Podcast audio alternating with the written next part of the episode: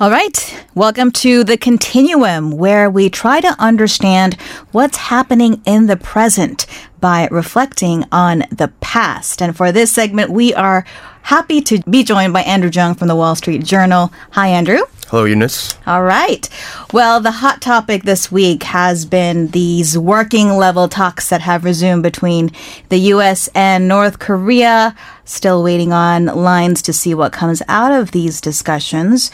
Uh, also, the possibility of maybe Kim Jong un visiting Busan at the ASEAN summit later next month uh, in the air.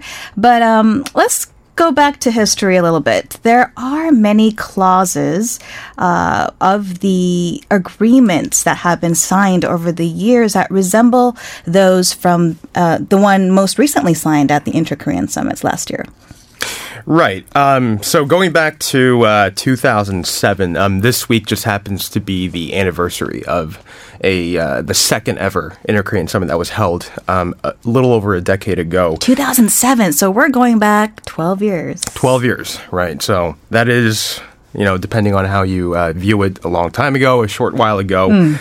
Um, but so that was a different time, uh, but there are a lot of similarities, and it seems to me to be kind of like a cycle. Um, so during that summit, again, it was in 2007. This was when uh, Roh Moo-hyun was the South Korean president. He traveled to uh, Pyongyang to meet Kim Jong Un, who is, of course, the, the, the deceased father of the current leader in North Korea, Kim Jong Un. Um, so this agreement, um, very widely called here in Korean uh, as like the 10-4 declaration, which refers to the date that it was signed, meaning October 4th. Um, October 4th was the last day of that summit. It was it was held from the uh, the second of that month to the fourth. Uh, this agreement was signed between those uh, two leaders again, Roh and uh, Kim Jong Il, um, in Pyongyang. And if you look at it, there, there's a lot of there are a lot of clauses that mention mutual respect. Um, pledges to overcome differences in ideology, governing systems, um, and of course, promises to end military hostilities. Um, so, so there are a lot of um, clauses and phrases and wordings in the agreement that echo and resemble, or actually just literally look alike, uh, the ones that were that were included in the uh, the 2018 uh, agreement signed between Moon, uh, the current president here in South Korea, Moon Jae-in, and uh, Kim Jong Un. But of course again, this is a different time. So, uh, going back to the clauses about promising to end military hostilities, this was again in 2007. But of course, if you look back, um, in, after the 2007 declaration in 2010, the North Koreans uh, attacked South Korea twice, um, most notably uh, the Cheonan incident in March of that year, and then the Yeonpyeong Island attack. So, if you look at it, I mean, it, it was followed by, uh, I guess. Um, if you it depends on how you interpret it, but uh, some might say violations mm-hmm. uh, of those agreements. So, so if you look back at these promises, they're kind of similar to the ones that were signed in the last year or so. But and then, of course, there's the concern: is it different now, or is it the same as the last ones uh, in 2007? Um, I remember in 2010, um, I was in the military at the time here in South Korea, and uh-huh. I, I, really um, very, very uh, visibly and uh, very um, uh, clearly, Closely. yes, um, remember the Yeonpyeong uh, attacks because that was a big deal even in the Korean general public. So I can't imagine it what was. it was like as one who was in the military. Right. I mean, I was a private that just arrived at his unit, meaning mm. I was at the bottom of the totem pole. Um, I was the guy taking all the, you know, the uh, the, the the shimburums in Korean. And were you so, stationed in, in that general I was area? I was stationed in Seoul, so okay. I was not stationed in anywhere uh, where you might expect immediate hostile action to erupt. But I remember this clearly, not only because of the significance and the and the um, and the impact of these uh, incidents, but because my first leave was cut because of this, and I, I was so angry. And you know how you know Korean uh, you know Koreans who go into the military, they love going out and going on leave because it's, it's a hard earned leave right? Yeah. It's basically like being in prison because you're kind of locked into your unit, right? So I remember this because my leave was cut. It was my it was supposed to be my first leave off base, and um, I remember that we had our like our rucksacks all packed up and ready to go in case something happened, and and the mood was tense and all that. And something happened, as in war, war, or something a little bit more um, serious than Yeonpyeong. So, mm. and Yeonpyeong was indeed, indeed uh, serious. You know, a few people got killed, including uh, uh, two active servicemen. So um, at the time, I remember this because of those uh, aspects of my life at the time, and because of the fact that I was again I was a private. I was at the bottom of the totem pole. I was just beginning, you know, my life there, and I was so tensed up because I didn't know what, what to expect. Whereas, of course, you know, people higher up in that pole were aware of what these kind of things are, and they were more relaxed than I was. Mm. Um, so so back to I, I, digressed a lot here, but back to the, back to the topic of 2007. Um, so again, there were pledges to um, end military hostilities, and of course, this echoes a lot of the 2018 military agreement signed between the two Koreas. And and another aspect of that is uh, a pledge to coordinate a potential end of war declaration among three or four parties. What I found interesting about the 2007 clause was that they they I guess, avoided uh, mentioning the U.S. and China, whereas in the April 2018 um, agreement signed between, again, South Korean President Moon Jae-in and Kim Jong-un, they explicitly mentioned the U.S. and China with a little bit more uh, prioritization towards the U.S., which I guess um, concerned China at the time and, and was one of the factors that led to the Kim Jong-un visits to China um, last year. So, so, these were, I guess, some of the clauses that um, that I found interesting and worth noting. Um, and another aspect that I found very interesting were, were the clauses that stressed um, inter Korean economic cooperation. Right. And that continues. It's still on paper, but it's been at a standstill, hasn't it? A lot of these kind of civilian level cooperation mm-hmm. that is supposed to help South Koreans increase their contact with North Koreans and vice right. versa, and, and therefore uh, help kind of conjure up this brotherly. Uh, cooperative mood.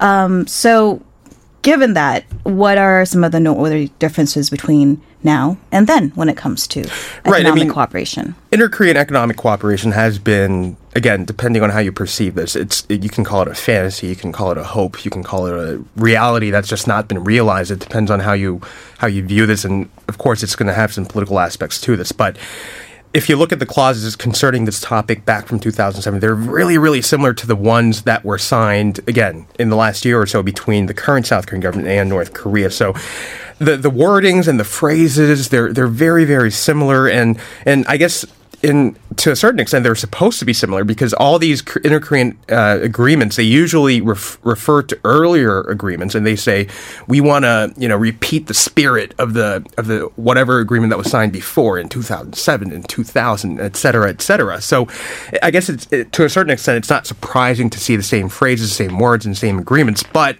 the important difference between, again, 2007 and 2019 right now are the economic sanctions that were imposed on North Korea uh, because of their uh, accelerated and intensified uh, development of their nuclear weapons. So these, I guess, this economic cooperation, again, depending on how you perceive it, it can be called a fantasy or, again, a reality that hasn't been realized. But one thing that I want to stress was that uh, there were you know these agreements and these goals to increase inter-Korean economic engagement and cooperation has been in place the whole time.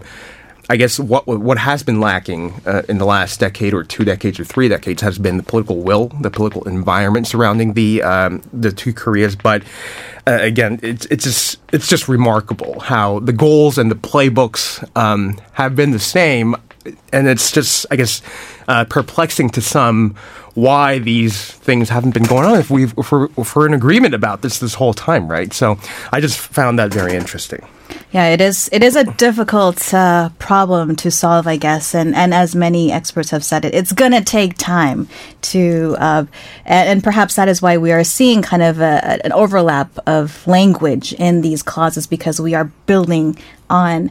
Uh, these agreements as they come and, and trying to realize them in, in real life, albeit when you have something like Yeonpyeong happen, it does take us back quite considerably, doesn't it?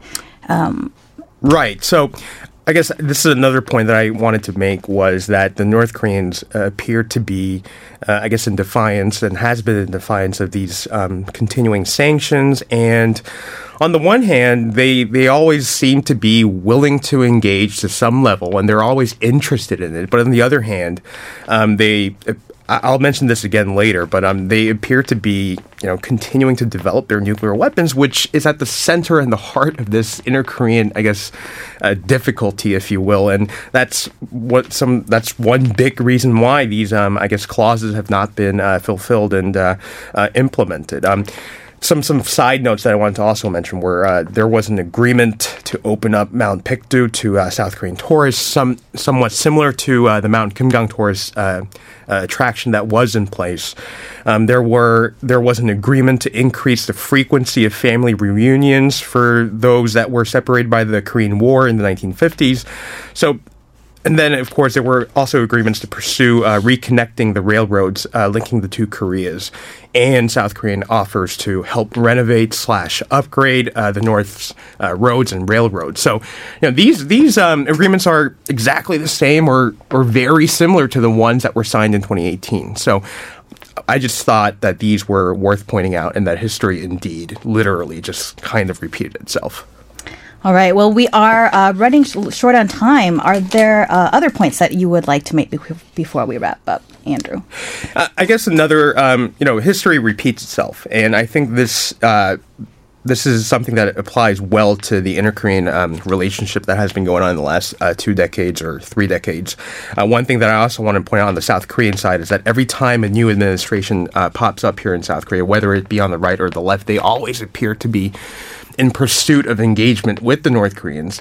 And the North Koreans usually either you know, respond with a provocation, um, refusal to engage until they're they want to engage with the with the South, and they always appear to do this because they want to have or maintain their leverage and upper hand in any negotiation they do with the South. And I think that has been the case. Um, again, whether it's a conservative government or a liberal or a progressive one, um, I think the North Koreans have had a very um, solid parallel um, playbook, uh, and the South Koreans have been doing the same thing over and over again, and maybe that's why you know it hasn't worked out in the last uh, two, three decades ago. And um, uh, yeah, the two Koreas, I think, have been doing the same things over and over again. And I, I, I, think it was Albert Einstein who said this. It's it's foolish to expect something to different to happen when you're doing the same thing over and over again. So I just thought that this was uh, very interesting to point out.